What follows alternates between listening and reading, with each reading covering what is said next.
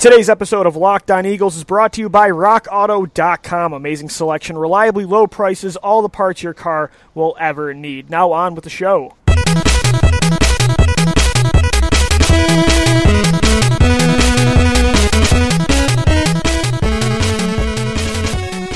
Welcome in, Eagles fans, to another edition of the Locked On Eagles podcast. As always, part of the Locked On Podcast Network, your team every day. Louis DiBiase joining you on this Wednesday edition of the show alongside my co-host Gino Camilleri. Gino, what's up, brother? How you doing uh, the past couple days? Obviously, some big news about Brandon Brooks tearing his Achilles on Monday, and uh, I didn't get your initial thoughts on Monday when I reacted on the show. So uh, just just go ahead, man. Like this was a killer injury, and I just it's going on year four of this where the Eagles just lose star after star, key player after key player to injuries, and I just I don't know when it's going to stop you talk about injury prone, and I think you could finally put that label on Brandon Brooks. Like it's unfortunate because he's so damn good when he actually right. is on the field, but he does get hurt time and time again. And but did you see him today? There was a video of him doing yeah, jujitsu jiu- uh, in a boot. In a, in a boot. I mean, he's playing in December. I tweeted it today. Like if they're in the playoffs, like it wouldn't shock me. He came back in seven, eight months last time. It's he's, he's got torn. it down pat. He knows yeah. how to do it. He's already gone through the rehab one time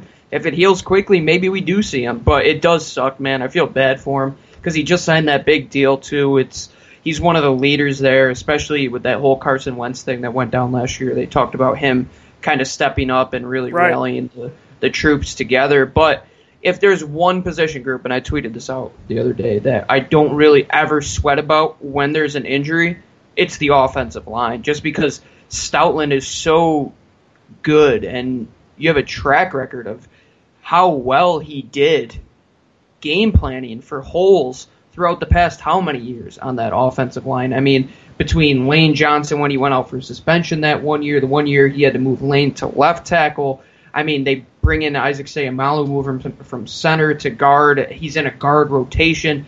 He's able to bring in Big V and make him a Super Bowl winning left tackle. And to me, people don't mention how going into that Seattle game that they only had three out of their five starting offensive linemen going into that game, and you would have never thought it with the way that the score ended up. And the reason is because Matt Pryor did an excellent job, and who else was out that game? That was um Lane Johnson was out too, right? Yeah, Lane Johnson was out that game as well, and you could just say that they did an excellent job overall replacing them. And to me, Matt Pryor I think he has one of the higher ceilings for the rotational guys that they have there, and they've been high on him for quite some time. And I, I think he can fill that role. But it is nice that you have Jason Kelce and Lane Johnson in between him to kind of to kind of work it down a little bit. But all in all, it sucks, man. Brooks is an All Pro. He's arguably the best guard in the NFL.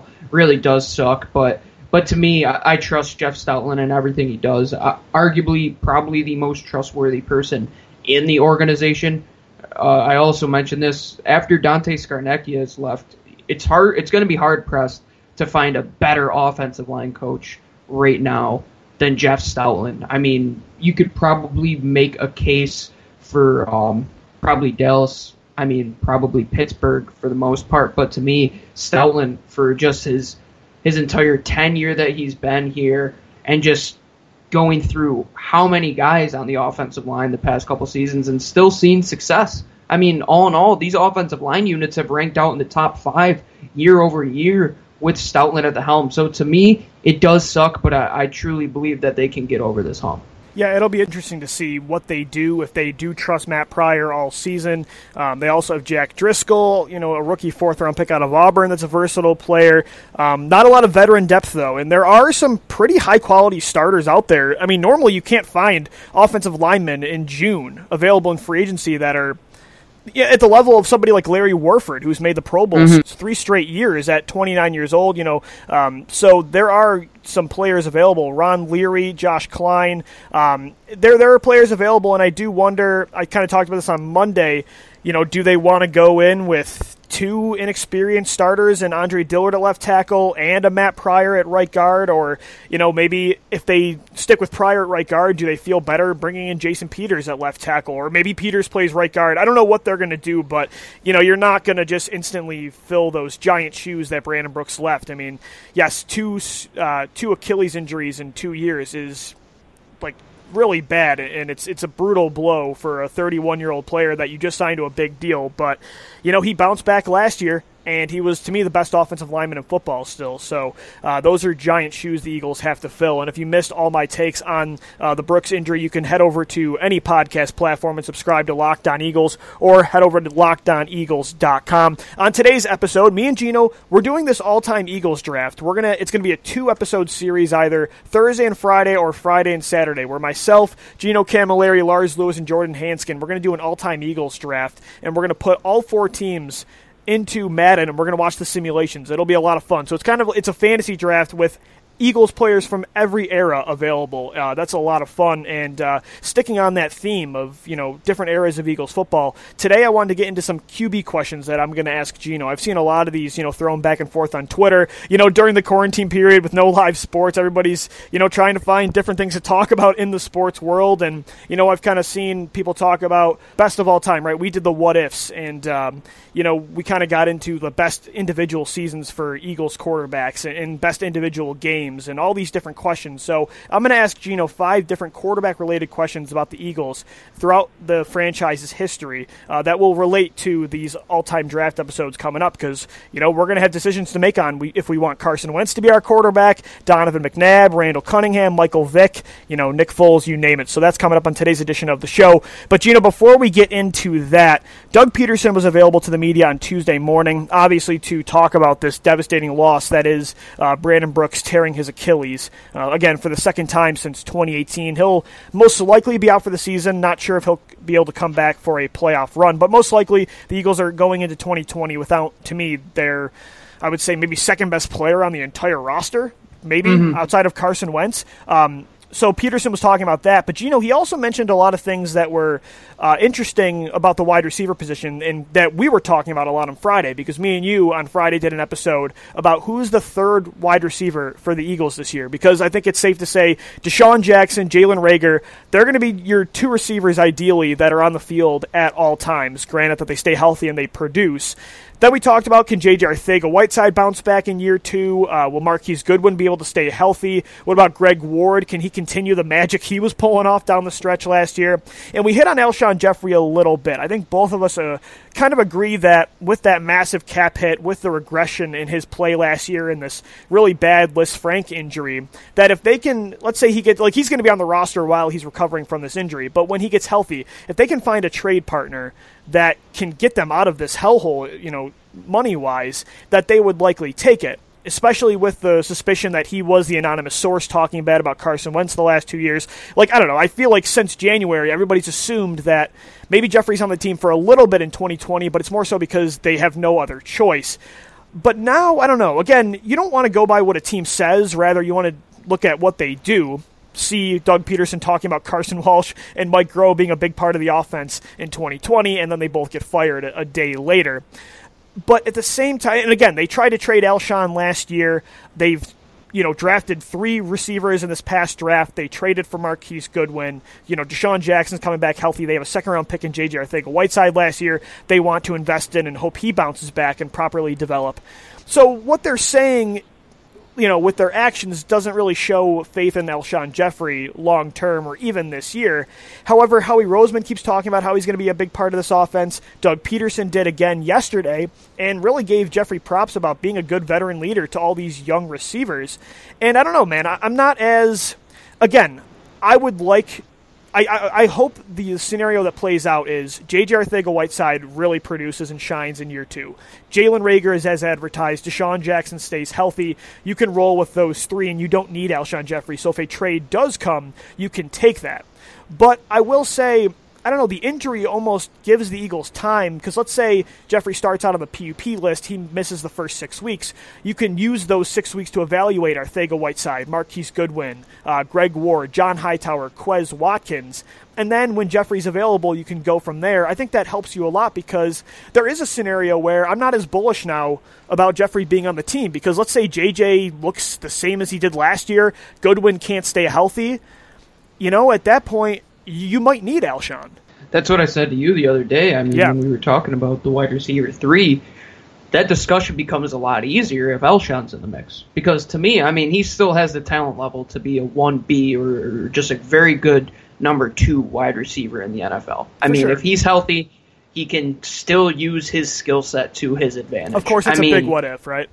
It is a big if. I mean, there's a lot of ifs in the NFL, and that that's the thing with the Eagles is that how do they fill the question marks? And and to me, at the wide receiver position, it kind of is like a no lose almost because hey, if Alshon does come back, you have this veteran leader that they talk about, and and everything you're hearing from Doug and Howie, maybe Alshon turned the other cheek, man. Like maybe he just says, okay, I'm gonna buy in for one more year. I can finally get out of here and and maybe it was overblown what he said last year. I don't know. I mean, I, I just had this in my head on the Terrell Owens. Like we're we're talking about all time QBs and the all time Eagles draft. Like on the Terrell Owens drama meter of quarterback controversy, I put the Alshon thing at like a three. Like I, I don't think it's that big of a deal. I mean, he saw success with Carson Wentz, so why would you just like turn back on that? It doesn't make sense to me. And and truly, like he, we talk about all these other guys reaping the rewards of this offense, this now able to stretch the defense offense with a four by 100 team that would just blow every other team out of the water. We talk about JJ reaping the rewards from that. We talk about Miles. We talk about Zach, and we talk about Dallas. If Alshon's in the mix too, man, that makes his life a hell of a lot easier. Because if you have to have man on man coverage, because you have to bracket DeSean Jackson down the field with a safety and a cornerback, and then you have Jalen Reagor or Marquise Goodwin or Hightower, one of these guys, and you have to put three guys covering to that side of the field. Alshon Jeffery is one of the best man beating wide receivers in the entire league. So it makes his life a hell of a lot easier as well moving forward. Because to me, when he was out there last year and he was out there the year before that, you knew what he was going to be. You knew he was going to be a guy that was big and plotting and he just would go 10 yards and it would be a 50 50 ball. But now, if you have to play man on man with him, he can just absolutely tear you up when he's not getting double covered all the time.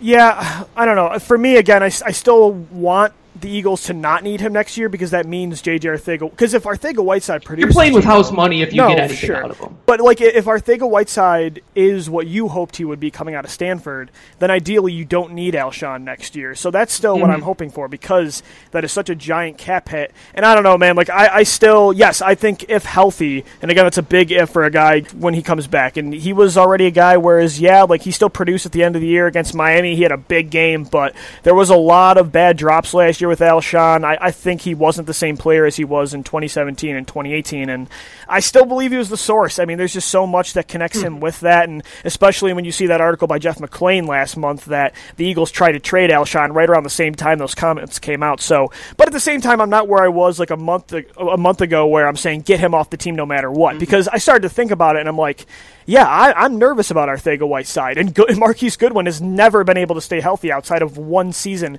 in his entire career. And then you don't know what you're going to get in Greg Ward, John Hightower, and Quez Watkins. And we know DeSean Jackson's 34. So there's too many what ifs to just you know, eat that giant cap hit without recouping anything back. So I'm I'm, I'm not saying the you know the injury is a good thing, but it almost gives the Eagles this optionality where they it gives them this time to evaluate what they have in all of these young players, and then by the time Alshon comes back, I you know maybe around week six. Again, this is if he's put on the PUP.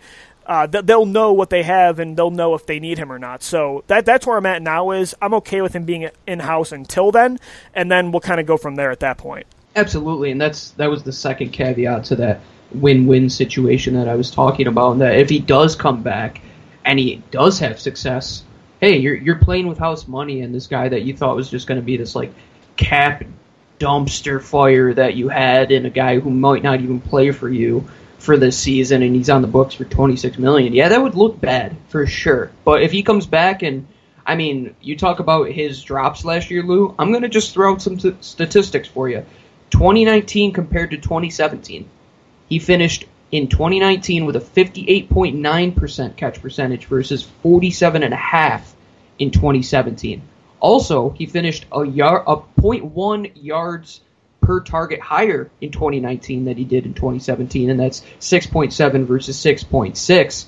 And yards per game, he only finished 0.3 less than he did in 2017 in 2019.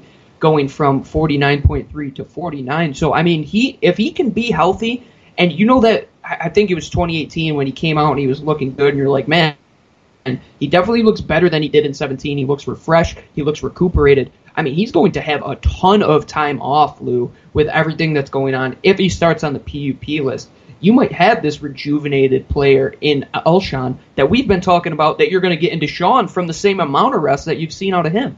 Yeah, I don't know. I mean, the the numbers do say that. I just I don't remember seeing that kind of production last year. And I, I mean, maybe too it was Definitely. because he wasn't 100 percent healthy, but I just didn't see the same Alshon as the, the past couple years. But I will say though, you know, being that against the Miami Dolphins when he was getting healthier down the stretch. I mean, he did tear that secondary up, mm-hmm. and then, mm-hmm. of course, he suffers a Frank injury just a week later. So I'm not saying this guy is completely 100% shot. Um, I'm just, I'm, again, I'm hoping the Eagles have invested a lot um, at this position in young prospects. And if Alshon.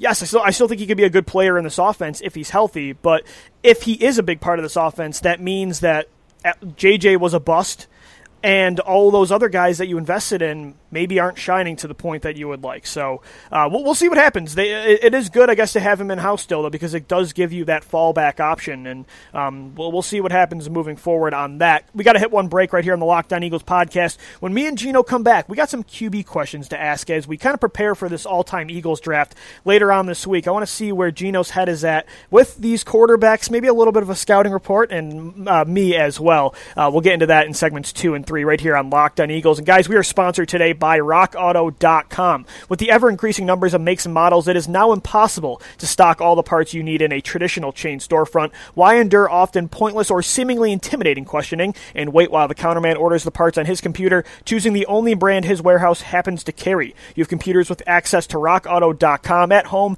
and in your pocket. RockAuto.com is a family business serving auto part customers online for 20 years. Go to RockAuto.com to shop for auto and body parts from hundreds of manufacturers. They have everything from engine control modules and brake parts to tail lamps, motor oil, and even new carpet. Whether it's for your classic or daily driver, get everything you need in a few easy clicks delivered directly to your door. Go to rockauto.com right now and see all the parts available for your car or truck. Right locked on in there. How did you hear about us box so they know that we sent you? Amazing selection, reliably low prices, all the parts your car will ever need at rockauto.com. All right, Eagles fans, welcome back into this edition of Locked On Eagles. Louis DiBiase alongside my co-host Gino Camilleri. All right, Gino, let's get into some quarterback questions here. I got five for you. We'll get into three here in segments three, or excuse me, two, and then we got two for you in segment three as we prepare for this all-time Eagles draft that me, you, Lars Lewis, and Jordan Hanskin are going to do on the show at the end of this week. And I thought it'd be fun because I don't know. With we all have uh, we have four first round picks here. Lars is picking first. I go second.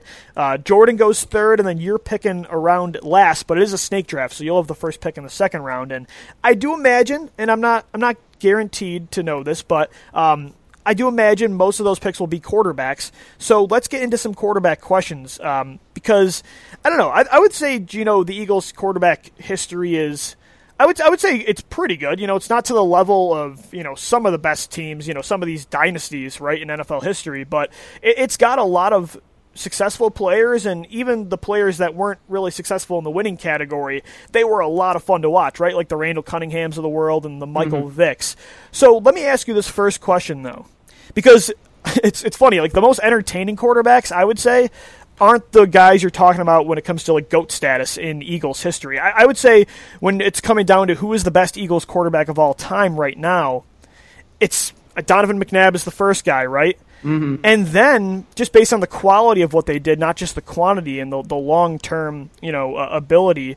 Nick Foles, I think, is the other guy you got to talk about because he is the quarterback that won you a Super Bowl. So I ask you, who do you think is the best Eagles quarterback of all time? There's different ways to interpret it, but like, how do you interpret it, and who do you think the answer is? Oh man, that you know what I mean? Because like McNabb has the quantity, right? It's it for has to be years. Donovan just because of the consistency for that early time, okay. and then in his late part of his Eagles career had almost a resurgence and a rebirth. And well, his, his last year, man, they went eleven and five, and you know he was he was producing with. I mean, he finally had you know young weapons, right? Rookie Maclin and McCoy and DeSean Jackson, Leonard Weaver, Brent Celek. It's easy to get caught up in the Nick Foles and winning the Super Bowl, of course. I mean, that's just a historic run, but Donovan, with what he had, I think far exceeded the production that any other quarterback in that system would have had.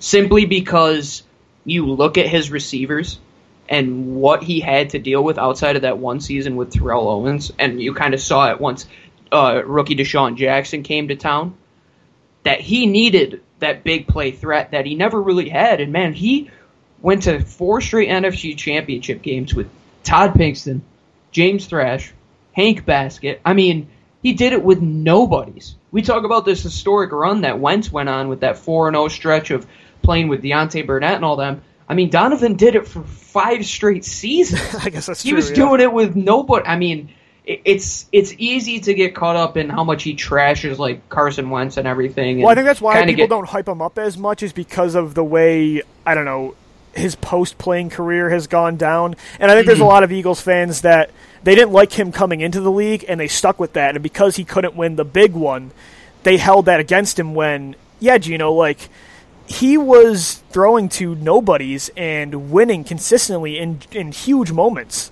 huge moments, man. I mean, he we talk about Michael Vick. He beat arguably the best version of Michael Vick, Michael Vick that the NFL has ever seen, and he did that in 2004. And arguably, that might have been the best team that they went up in any NFC Championship game. I mean that that Tampa team was historic. Don't get me wrong, but man, that Atlanta team was young. Mike Vick had everything going right for him at that time, and and he did it, man. And you, to lose to that Patriots team, it was just it was destiny for them. We talk about the Eagles' destiny when Nick Foles won it.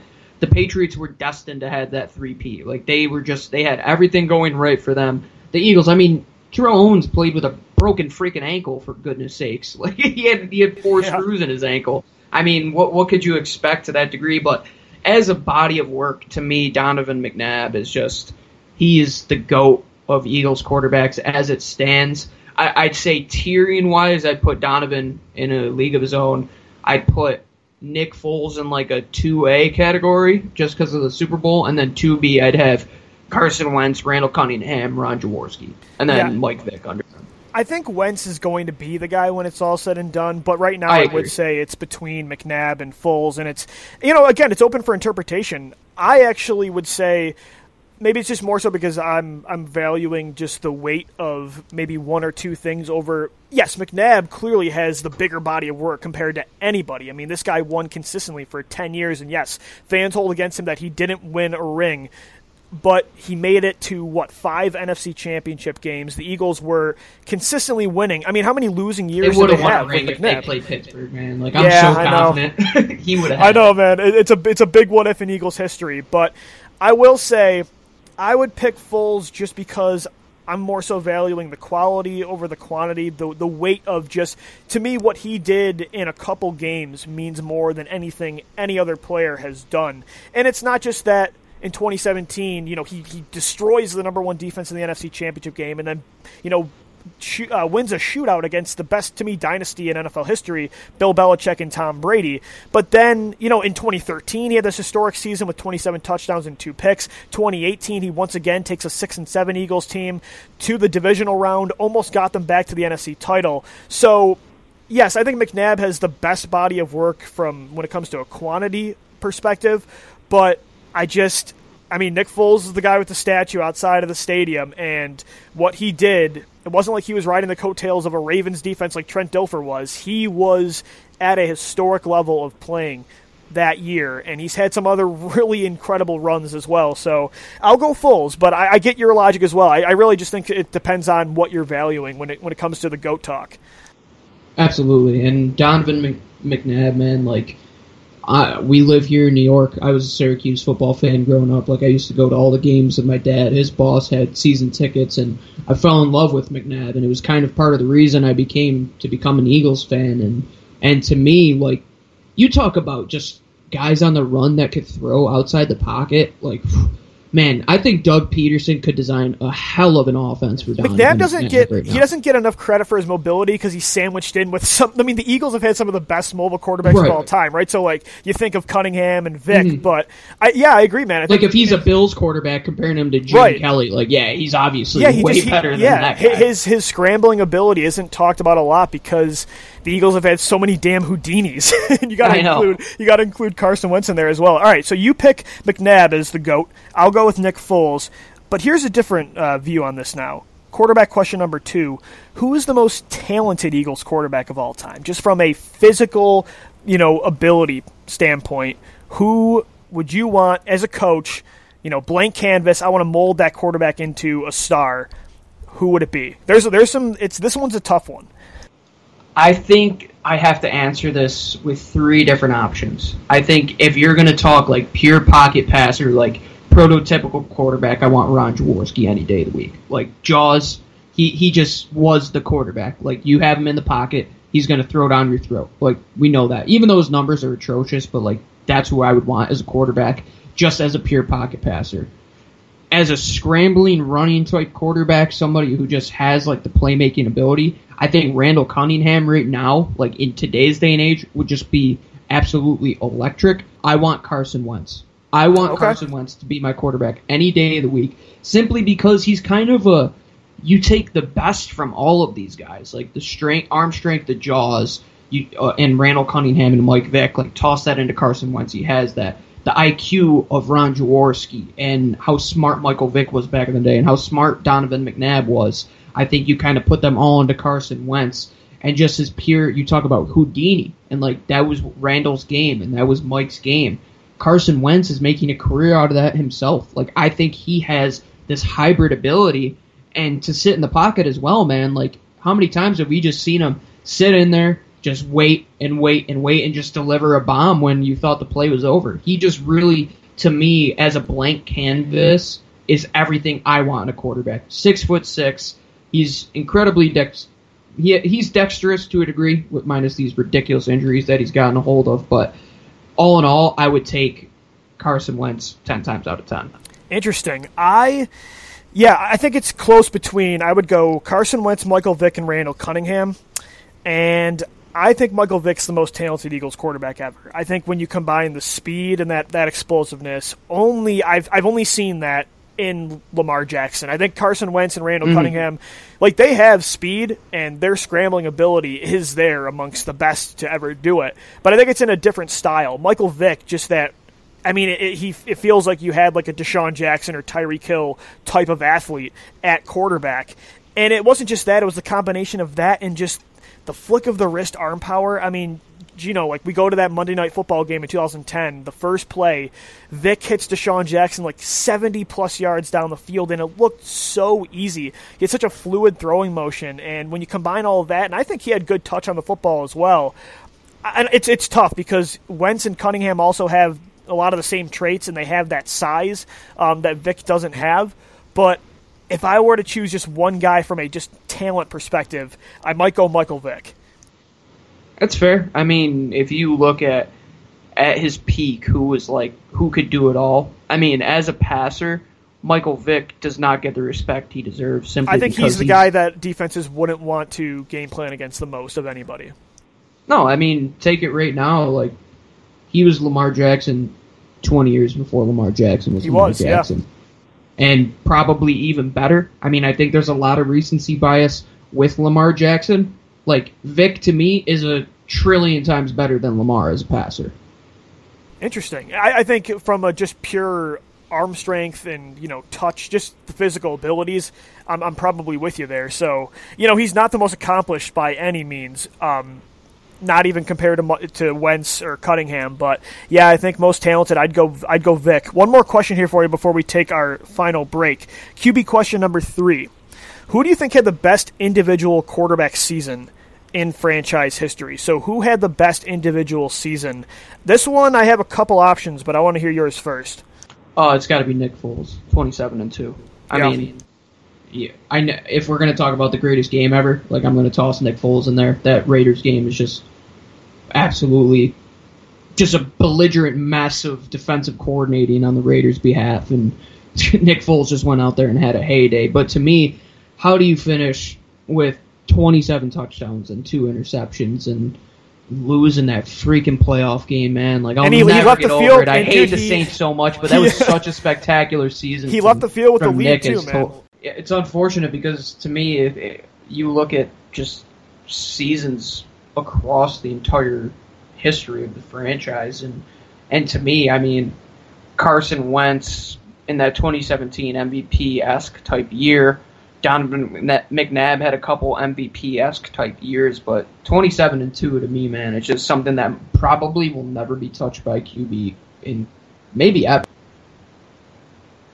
Yeah, I, I would say, I don't know. From a numbers perspective, yeah, I don't know if anybody will have that kind of ratio, like 27 touchdowns and two picks. But, Gino, and, and there's a bunch. The, all the ones that came to my head, I wrote down 2013 Nick Foles, 2010 Michael Vick, 2004 Donovan McNabb, 1990 Randall Cunningham. But none of those top to me 2017 Carson Wentz. I've never Right. felt It- it more times. surreal. Yeah, I've never felt in a season more that teams literally just had no answer for your quarterback and what he did. Mm-hmm. No matter what he tried, it always seemed like it worked out in 2017. I mean, some of the plays Wentz was able to pull off, the amount of wild plays. I mean, you talk about like that Monday Night Football game against Washington, right? Uh, and both times against the Redskins, he did that. Against the Seattle Seahawks on Sunday Night Football, the Rams, the Bears, all these. I was at that Bears game and I had a perfect view from behind the end when he zone. spun out Cre'Von at LeBlanc. that, yeah, I, and I just remember sitting there and, and like you said, how many wild plays and and I'm getting goosebumps just thinking about it right here because there was that aura around that team that, like you said, they just didn't have an answer, and like that's what 2004 felt like, and that's what to me that that 2013 Nick Foles season kind of felt like too. Is like none of these teams know how to answer against this quarterback, and it was kind of like when they're just one step ahead, like they were the first team in in 2013 to implement that Chip Kelly fast-paced offense that really got them in a groove, and then 17 it was that kind of RPO and how proactive they were at the quarterback position. And but to me, man, like uh, he should have won MVP. I'll I'll still hold that even in 13 games. Like what he did in that time frame was just way better than what Tom did in my Yep. opinion. And he had a record uh, setting season of 33 passing touchdowns, the most in franchise history. In, in the tear he was on, I mean, again, he was getting pulled in like the third quarter. And that, that tear he was on in October and November during that nine game win streak. I mean, again, you know, like he wasn't even finishing games because he was dismantling teams. He had four games with four passing touchdowns.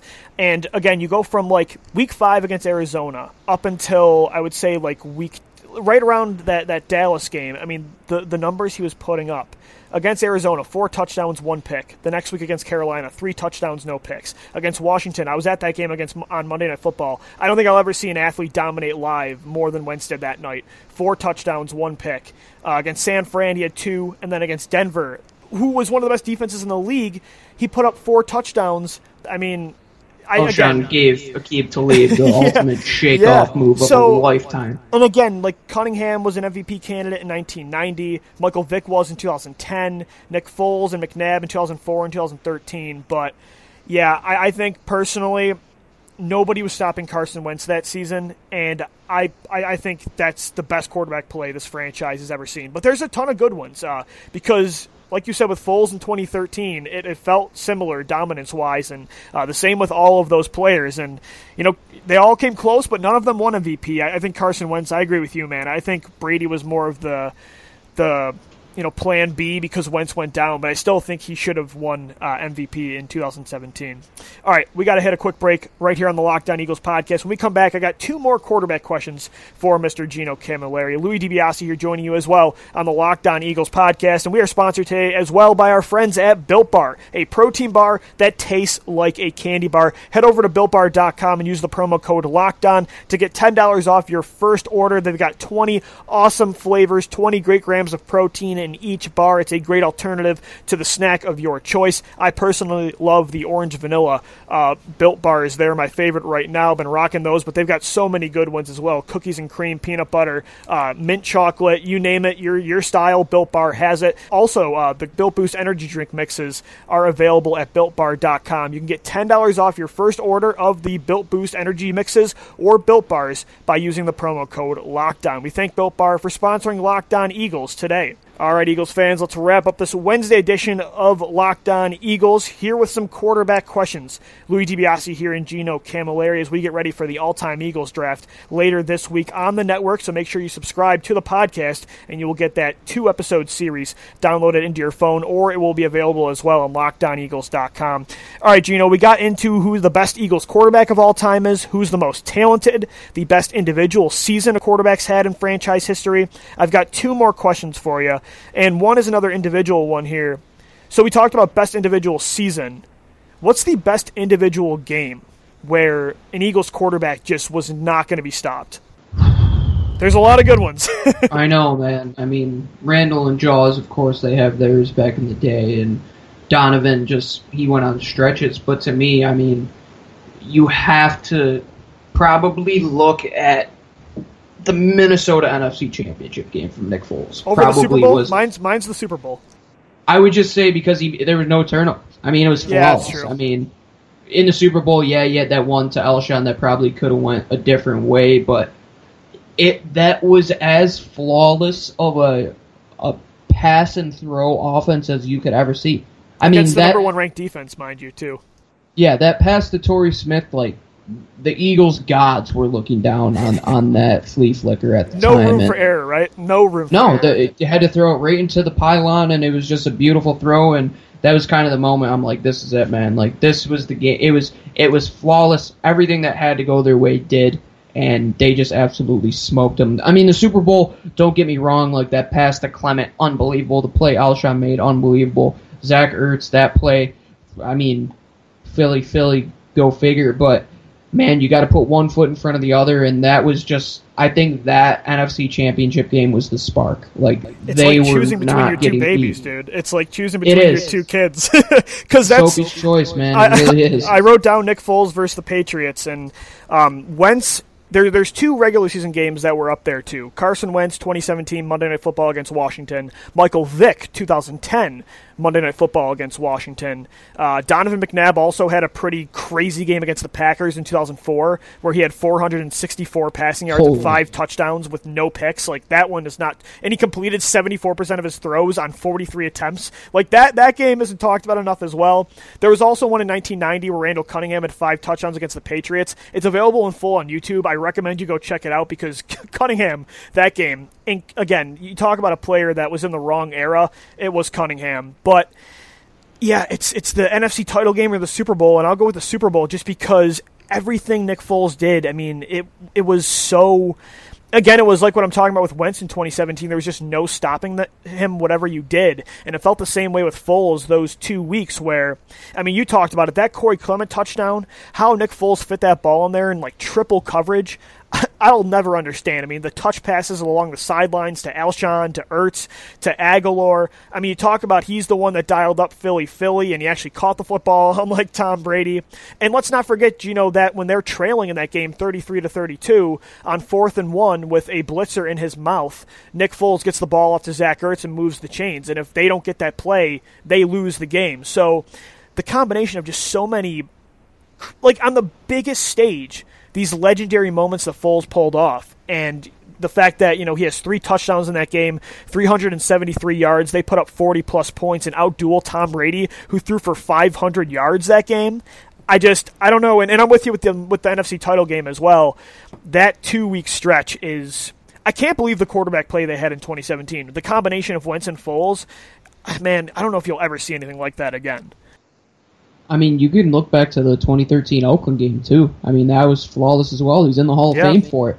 He just he just has these individual performances, man, that are just the strangest career of all time, man, in all of sports. I'll never. Under, I mean, just the It's gonna be legend. a hell of a biopic on Nick Foles in it about 20 really years. is, dude. I mean, from legendary he's got jerseys in the Hall of Fame to then he can't even you know be a starter, and then he's back to the Super Bowl MVP, and then he can't beat out Gardner Minshew. I, I mean, hopefully I'm rooting for him, man. I really hope he beats out Mitchell Trubisky. If he doesn't beat out Trubisky, it's time to hang him up. Yeah, good, and, and, that that will really top off what would be this the strangest career to me in not just NFL history, but all of sports. But he definitely, I think, owns at least three of the best individual performances in quarterback history uh, for the Philadelphia Eagles. One more for you, Gino. This one is a little bit different. I saw this one actually on Eagles Instagram. It's just a fan account. I, I love those accounts actually because they, they come up with some fun questions that I like to use on the show. And this one is a goal line scenario. You have time for one more play inside the 10 yard line. You're down by four points, so you need a touchdown.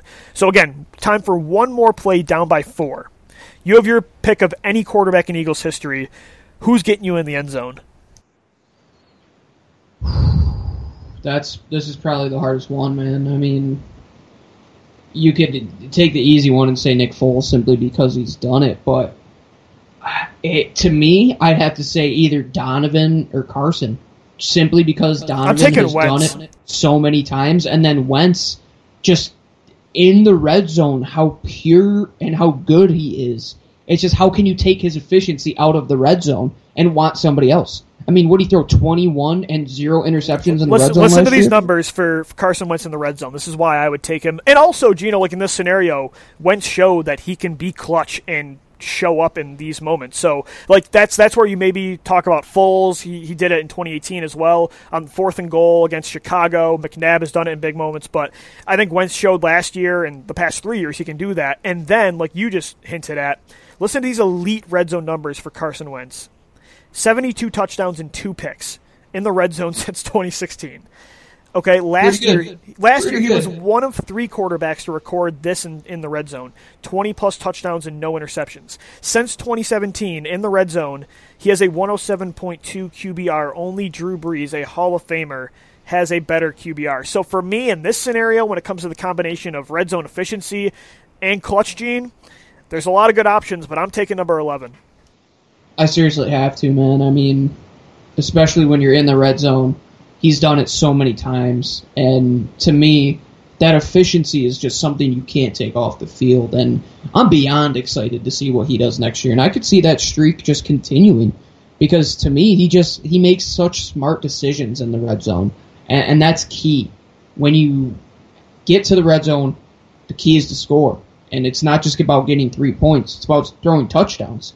And he's done that, man. And he doesn't turn the ball over in those areas, which is huge.